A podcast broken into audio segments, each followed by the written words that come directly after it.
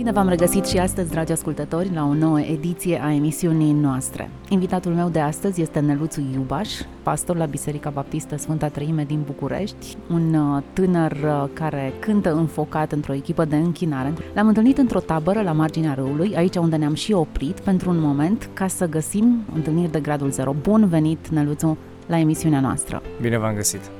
Facem o călătorie în timp. Așa cum spuneam puțin mai devreme, fiecare dintre noi avem o istorie personală. Momente în care ne-am dat seama că Dumnezeu există și existența lui a fost așa de evidentă în viața noastră încât nu l-am mai putut confunda cu nimic altcineva sau altceva.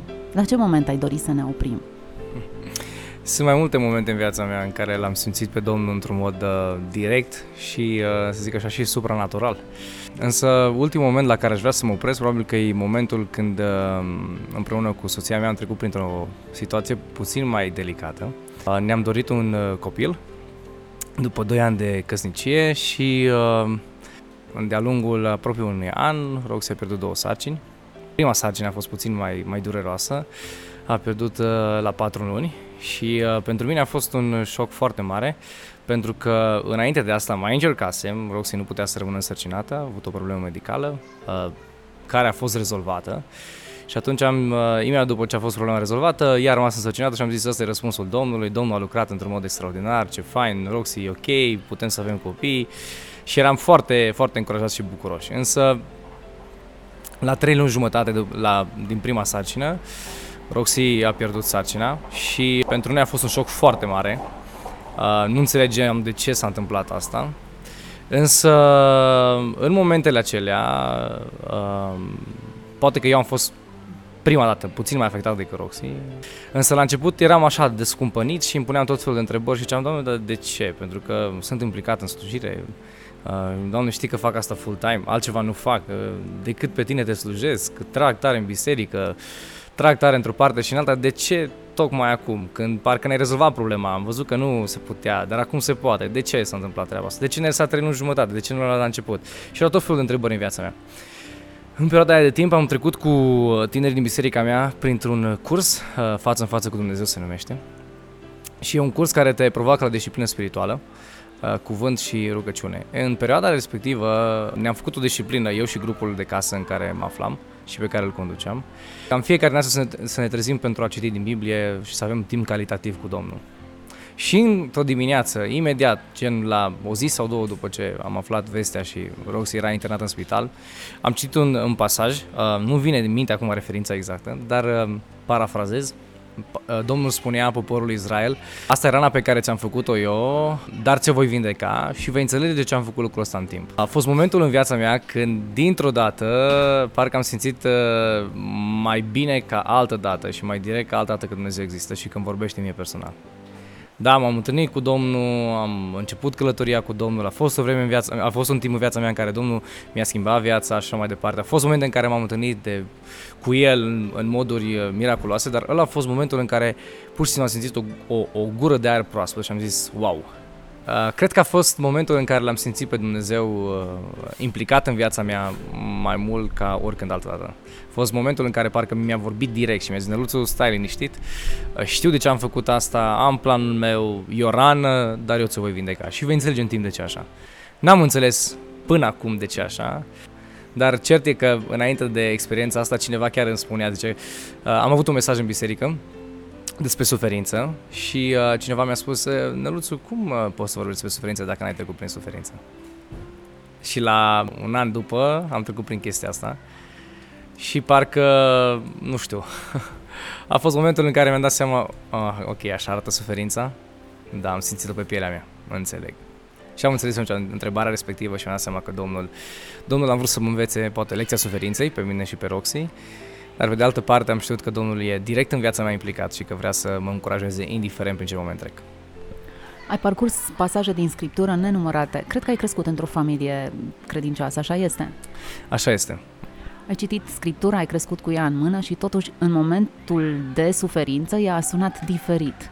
Foarte interesant. Se schimbă ceva în percepția noastră sau în felul în care noi auzim sau lecturăm scriptura atunci când trecem prin suferințe? Da, se schimbă foarte multe. Datorită slujbei pe care o am ca păstor, am parcurs Biblia N ori și am studiat-o, dar în momentul în care am fost prins la colț, să zic așa, sau prins în presa lui Dumnezeu, eram uh, apăsat, eram amărât, eram întristat, eram strâns acolo, parcă eram într-o, într-o, într-un teasc și parcă mă strângea ceva.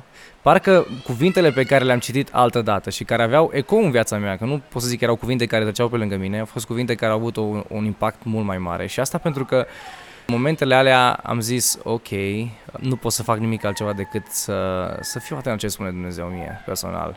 Și cred că în momentele alea mi-am dat seama încă o dată care e diferența între oamenii care îl au pe Dumnezeu în viața lor și oamenii care nu l-au pe Dumnezeu în viața lor. În momentul ăla am simțit că textul pe care l-am citit sau pasajele pe care le citeam sau cuvintele pe care le citeam aveau un alt impact în viața mea. Înainte de suferință nu era chiar așa. Le vedeam doar ca sfaturi pentru alții, să zic așa. Cum te raportezi acum la cei doi copii pe care ai în cer? Da, interesant. Nu știu ce să zic. Mă bucur de al treilea care e pe drum. Da, și mă gândesc la cei doi care au trecut. Dar nu pot să fac nimic altceva decât să mă încred în Domnul și să zic, Doamne, nu știu de ce ai luat.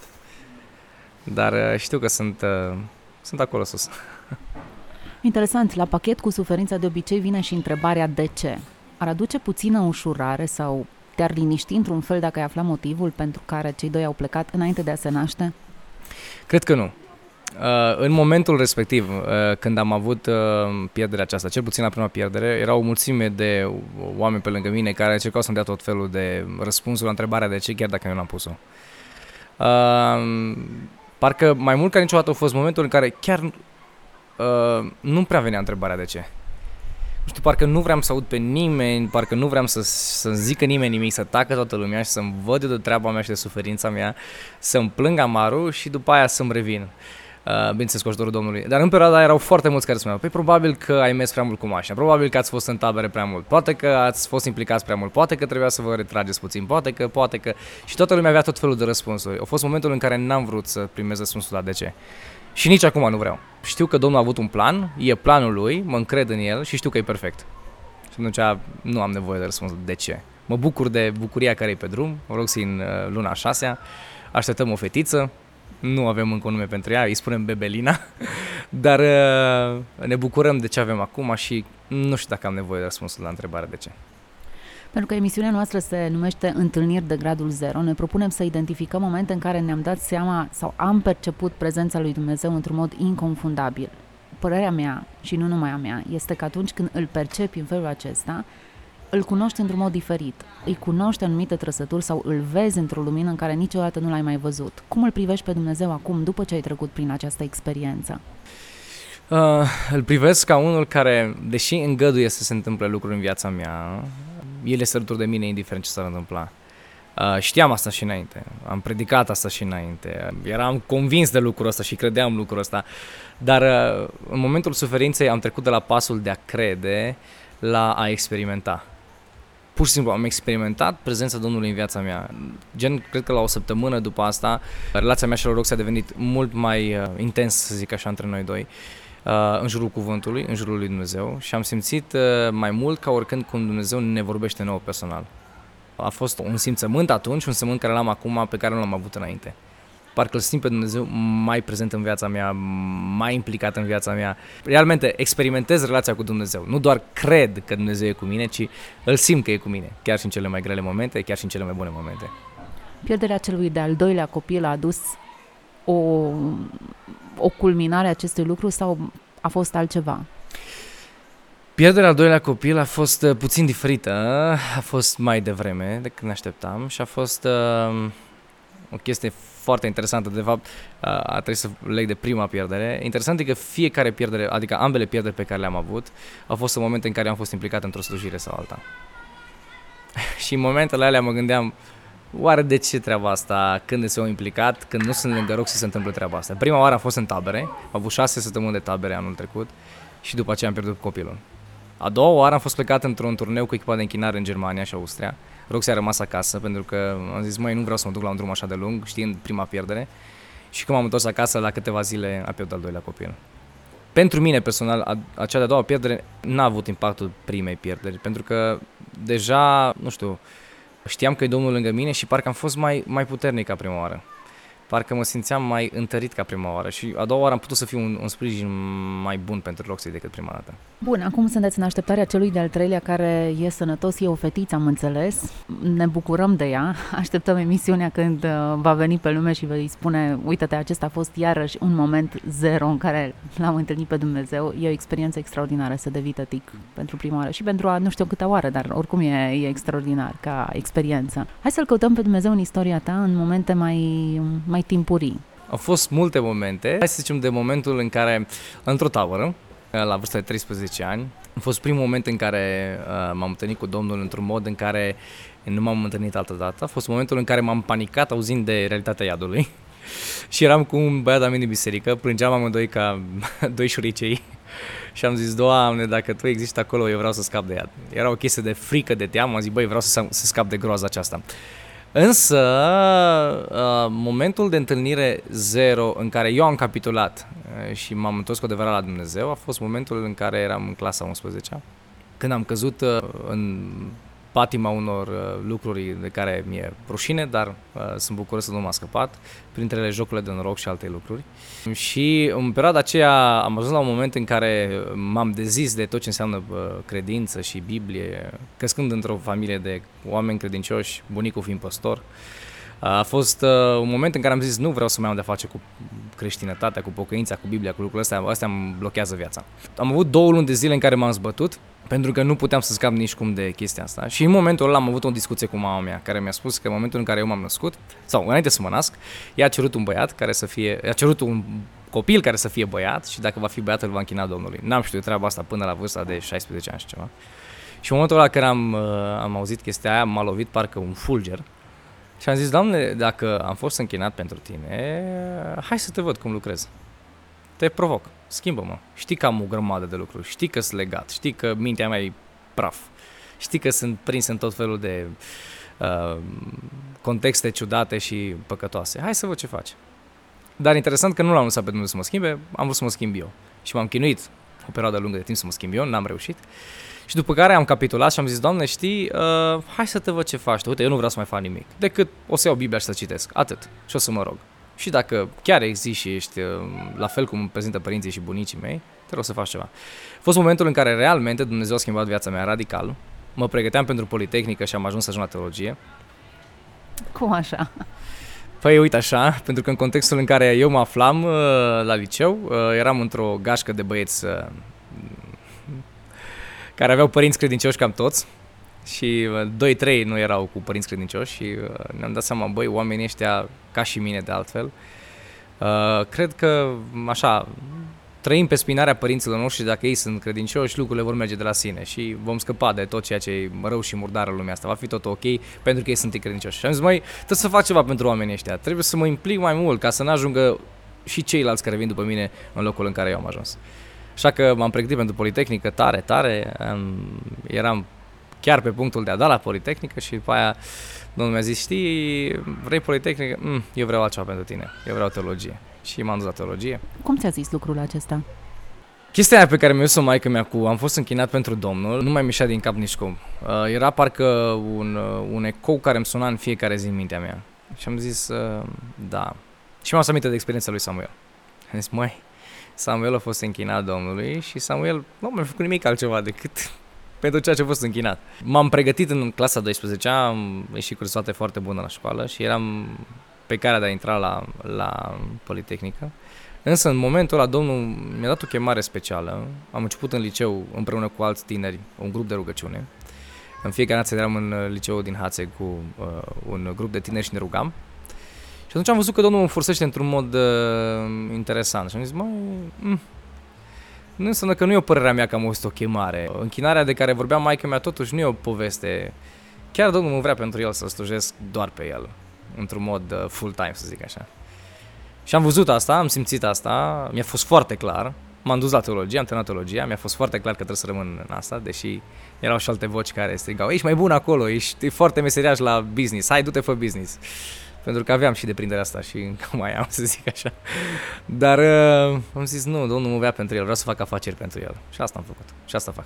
Există și în această urmare a chemării tale un moment în care Dumnezeu ți-a vorbit așa de clar? Da, în momentul în care am ajuns să slujesc biserica uh, Sfânta Treime din București, a fost ultima biserică la care m-aș fi gândit să mă duc păstor. Din, încă din studenție, nu, n-am, n-am, nu știu de ce, nu mi-a picat deloc cu tron biserica asta. Aveam alte planuri, aveam planul să plec din țară. Am avut chiar uh, două chemări să mă duc să slujesc în, în Spania, una în America și sunau destul de bine pentru un tânăr student care a ieșit de pe băncile școlii. Și într-o zi, uh, unul dintre păstorii din Biserica Sfânta Treime și mi-a spus, uite, Năluțu, noi ne-am rugat pentru tine și aș vrea să vii să slujești împreună cu noi. Și am zis, oh, stați, stați, stați, v-ați rugat pentru mine, ok, știți voi, dar eu nu știu nimic. Um, nu. Am, primul răspuns a fost, nu, dați-mi voie să mă gândesc, nu, lucrurile nu merg așa. Și m-am zbătut cu Domnul atunci și am zis, Doamne, nu vreau să mă duc acolo. Știi bine că nu vreau, am alte planuri, vreau să mă întorc în Ardeal, nu vreau să rămân în București, vreau să mă întorc în locul meu de baștine, vreau să slujesc bisericile în care am crescut, nu vreau să rămân acolo. Uh, și am zis domnului, doamne, știi, uite, facem o treabă. Și eu ca și Gedeon. Numai că la mine a funcționat altfel. I-am zis, doamne, uite, elimină toate variantele și lasă o singură variantă. Dacă e Valaori varianta, să rămână ea. Și în momentul ăla în când m-a rugat să Domnul să-mi dea o singură variantă de slujire, Domnul m-a scos la rampă încă vreo 4-5 și am zis, Doamne, stai, cred că nu ne înțelegem. Te-am rugat cu totul și cu totul altceva, să elimini orice variantă și să-mi lași doar una. Și pe cât mă rugam asta, Domnul mai scotea variante. Și zic, băi, dar ce se întâmplă? Parcă nu mă rog eu bine, ceva nu se întâmplă. Și a fost o perioadă în viața mea, atunci de vreo uh, o lună, două, în care m-am, m-am uh, chinuit foarte tare. Zic, Doamne, zic, parcă nu vorbim aceeași limbă. Eu te rog ceva, tu faci invers. Și după aceea, pe când mă aflam eu în cel mai uh, greu moment când nu știam ce să fac, uh, erau foarte multe chemări să slujesc, Domnul a eliminat exact cum m-a rugat de prima oară, dar probabil că a vrut să... o vrut să mă, mă testeze un pic și să vadă, măi, ai încredere în mine că fac ce trebuie sau nu ai încredere în mine? Zau multe variante, dar lasă-mă că am eu planul meu. Eu vreau planul ăsta așa, tu poate vrei direct. Eu vreau să te duc un pic prin mai multe contexte de slujire și apoi să-ți spun unde vrei să rămâi. Și apoi Domnul chiar a dat de pe liste toate și a rămas biserica în care slujesc acum. Și la început vreau să zic că am avut o... Um, așa, o reținere față de București. Nu iubeam București, nu iubeam oamenii din București. Am zis, Doamne, cum să slujesc biserica asta că nu iubesc oamenii? Să înțeleg că acum iubești Bucureștiul? Da, iubesc foarte mult Bucureștiul. Nu gălăgia din București și uh, ci acolo agitația din București, însă am ajuns să iubesc biserica asta și oamenii din biserică și oamenii din oraș. Încă nu mi-am putut imagina niciodată că se poate întâmpla așa ceva. Și a fost răspunsul clar că Domnul mă vrea acolo. Interesant. Sugerez că urmărind așa puțin felul în care tu îi vorbești lui Dumnezeu, sugerez că poți să-i vorbești lui Dumnezeu chiar așa franc, fără, fără artificii, fără intermedieri, fără, eu știu, un mod așa mai, nu găsesc formula potrivită, dar îi vorbești de parcă ai vorbi cuiva foarte apropiat și de seama ta. Deși am crescut într-o biserică de sat, eram obișnuit un pic cu, cu stilul ăsta mai oficial de a vorbi cu Domnul. În timpul studenției, finatologie, oficialul ăsta s-a amplificat mai tare. Însă niciodată nu m-a simțit în largul meu să vin cu, cu un mod oficial de a vorbi cu Domnul, uh, cu niște formule dintre astea foarte sofisticate. De fapt, eu nu sunt sofisticat deloc și prietenii mei știu asta și cei cu care slujesc știu asta. Eu cum sunt în tabără, sunt și în biserică, cum sunt afară, sunt și înăuntru. Și am experimentat legătura mea cu Domnul uh, și vorbirea mea cu Domnul la nivelul ăsta liber. N-am formule sofisticate, uh, n-am rugăciuni foarte pompoase. De când ai trecut pe stilul ăsta? Din momentul în care am început să fiu implicat în lucrarea cu studenții în București. În anul 2 de facultate am fost implicat în lucrarea capela Facultății de Teologie Baptiste și am slujit acolo șase ani. În primul an am slujit ca și chitarist, după care am preluat-o ca și lider. Și uh, acolo am avut ocazia să întâlnesc tot felul de tineri, din tot felul de denominațiuni, din tot felul de colțuri ale țării și chiar de peste hotarele țării. Și mi-am dat seama că uh, trebuie să fiu pe limba lor. Și ca să fiu pe limba lor, uh, trebuia să nu vin cu un stil al meu, să le propun, băi, uite așa trebuie să facem lucrurile, ci să rămân ancorat în scriptură, dar să fiu, fiu dacă pot să spun, uh, uh, cât de contemporan pot. Uh, mi-am dat seama după aia, uitându-mă în Biblie, că nici cei din Biblie nu se rugau prea pompos. Adică se rugau în momentele în care, uitându-mă în Scriptură, în momentele în care aveau o, o durere, o, o bucurie, atunci nu cred că stăteau trei ore înainte să-și gândească rugăciunea și apoi o spuneau Domnului. Sau veneau cu niște formule învățate de ieri și le spuneau astăzi puțin diferite. Nu, ci era o, o, o, un răspuns al inimilor înaintea lui Dumnezeu. Indiferent că erau în, în momente de bucurie sau de încercare, ei vorbeau cu Dumnezeu în contextul în care se aflau, fără prea multe uh, chestii pompoase și sofisticate. Să le urmărim puțin lucrurile. A vorbi direct cu Dumnezeu nu înseamnă să înlăturăm reverența față de El. Nici de cum. El este suveran, este atotputernic, uh, nu mă trag de șireturi cu el. Uh, îmi place expresia prietenul meu cel mai bun, dar uh, mie cam teamă să o folosesc, să o folosesc ca prietenul meu cel mai bun, pentru că cu prietenii mei de multe ori mă mai trag de șireturi. Cu Domnul nu pot să mă trag de șireturi. Da, e prietenul meu, e apropiatul meu, e mai mult decât un prieten, e un frate, dar nu, nu, nu, el e Dumnezeu, e atotputernic. Ideea e că El ne numește prietenii Lui, ne oferă statutul acesta, nu ni-l asumăm singuri. Foarte adevărat foarte adevărat și uh, mie, mie, mi-e greu să, mă, să, să, să știu că sunt prietenul lui, uh, în sensul că e o responsabilitate foarte mare asta. Dar uh, niciodată nu îl privesc pe domnul ca fiind uh, amicul meu, uh, ăla care stau cu el pe bancă. Da, am o relație apropiată de cu el, dar întotdeauna uh, uh, când vine înaintea lui îmi dau seama, mă, el e tot puternic. El e creatorul. El m-a gândit din fiecare punct de vedere al ființei mele. Nu pot să stau oricum înaintea lui. Deci da, vorbesc liber cu el, dar reverența și faptul că el e sfânt și e tot puternic și e măreț și e unul cu care nu pot să mă trag de șireturi, e totdeauna prezent în inima mea și mintea mea. Hai să vedem atunci. Ai eliminat expresiile ceremonioase, ceremonicoase, nici nu știu exact cum sună termenul acesta, dar în orice caz, expresii care sugerează o anumită ceremonie și un anumit ritual, ai trecut la exprimare foarte directă, uneori șocantă, în care negociezi anumite lucruri cu Dumnezeu, îi pui întrebări, uh, faci, închei anumite târguri, dacă tot aveai un, un simț al afacerii. Uh, și lucrul acesta trădează un anumit gen de relație. Aici aș vrea să ajungem și să ne descrii puțin genul acesta de relație în care tu ești conștient că el e suveran, că există, că uh, te ascultă în timp ce tu vorbești și îi formulezi anumite cereri care la un moment dat par foarte îndrăznețe. Cred că poți să vii cu astfel de cereri îndrăznețe și cu modul ăsta de vorbi cu Domnul în momentul în care dezvolți relația asta pe parcursul unei perioade de timp. Eu am ajuns să-L văd pe Domnul în felul ăsta și să vorbesc cu Domnul în, în felul acesta după un timp uh, mai îndelungat în care nu știu, am stat și m-am gândit și am contemplat la cine este el, ce face el, cum acționează el și a fost destul de greu să, să părăsesc starea ceremonioasă. Mi-a fost greu pentru că crescând într-o familie cu doi păstori înainte, străbunicul meu fiind primul creștin în zona Hațegului și bunicul meu fiind primul din zona noastră care a făcut teologie și așa mai departe, eram așa oarecum pe, un, pe o, o spiță de neam de asta mai pompoasă, să zic așa. Dar uh, am stat și m-am gândit, Dumnezeu pe care noi îl slujim e Dumnezeu care vorbește și ciobanilor. Și a, mm, nu cred că vin cu chestii foarte ceremonioase. Vorbește și oamenilor cu multă carte, care, mm, asta sunt ei, vorbesc foarte sofisticat și foarte pompos. Vorbește și generației tinere, vorbește și generației în vârstă. Nu-l provoc pe Domnul, nu, nu negociez cu Domnul. Și n-aș vrea să înțeleg că, n-aș vrea să înțelegeți că negocierea mea cu Domnul e un stil de viață. Sau nu neapărat fac târguri cu Domnul. Doamne, face aia, eu îți dau aia. Nu, nu, nu. Ci uh, mai degrabă vin liber și spun, Doamne, știi, uite, aș vrea asta. Fiind conștient de fapt că voia Lui se va face. Și întotdeauna când eu, dacă vă zic, negociez cu Dumnezeu și spun, Doamne, știi, din 10 variante, lasă-mi una nu mă mai chinui cu 10 variante. Eu știu, băi, dacă e voia Domnului, dacă nu, Domnul mai îmi dea încă 30, că deja m-am obișnuit cu stilul lui. Pentru că Domnul, Dumnezeu pe care noi îl slujim e Dumnezeu dinamic, Dumnezeu care uh, nu e monoton. Uitându-mă în Scriptură, îl găsesc ca fiind un Dumnezeu foarte, uh, foarte dinamic, foarte plin de surprize, foarte uh, nu plictisitor. Și atunci îmi place să cred că Dumnezeu pe care îl slujesc și pe care îl slujim este un Dumnezeu care se apropie de, de fiecare dintre noi în stilul nostru, pe personalitatea noastră, pe structura noastră. Pentru că suntem unici, El se adresează fiecare dintre noi într-un mod unic, pe care nu toți pot să-l experimenteze la fel. Poate că nu toți se roagă ca fel ca mine sau nu. Eu, de exemplu, uh, printre pasiunile mele e mecanica, pentru că am crescut, tata fiind mecanic, am crescut în atelier, și deși sunt păstor, mai fac mecanică. Îmi place.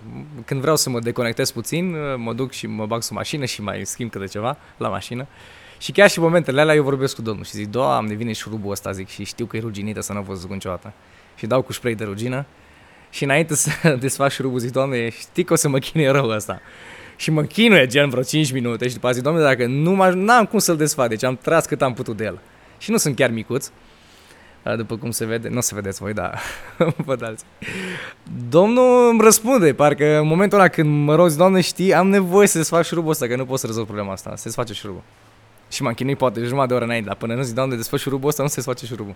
Adică felul în care eu vorbesc cu Domnul nu e doar în biserică, nu e doar acasă, vorbesc, încerc să, încerc să dezvolt Încerc să dezvolt ceea ce Pavel ne cheamă să facem. Rugați-vă neîncetat.